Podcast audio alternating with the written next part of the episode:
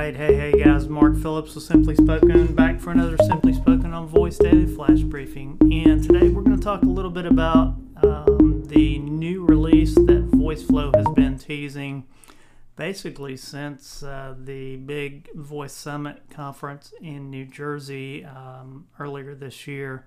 So they've been talking about that release, and I think they're getting close. It looks like they're beta testing that and uh, so we're Voice VoiceFlow fans. We like the technology.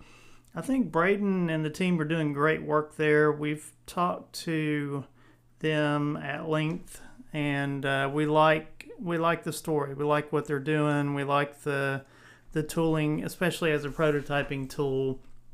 I think what happens with VoiceFlow a lot of times is you may kind of hit the wall in terms of uh, pushing the boundaries of functionality that you can get with native platforms, especially in the Google space, and you can't get there with VoiceFlow completely in the platform. So they've been talking about a native code export, and I think that really makes a lot of sense. If you use VoiceFlow as a a rapid prototyping tool and you use that with your design team and your your um, voice experience designers and then you after you get feedback from that process you then move that into a native environment.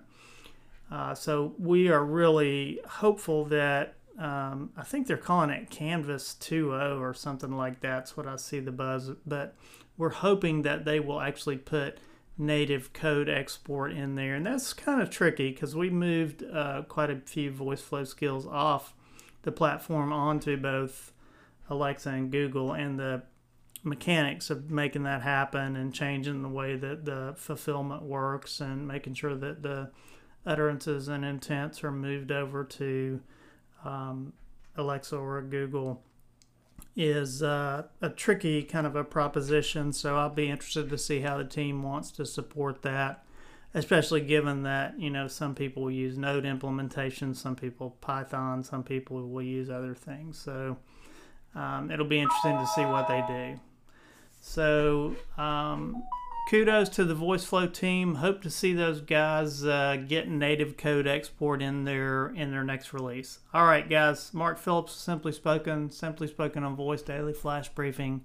Back again tomorrow. Thanks.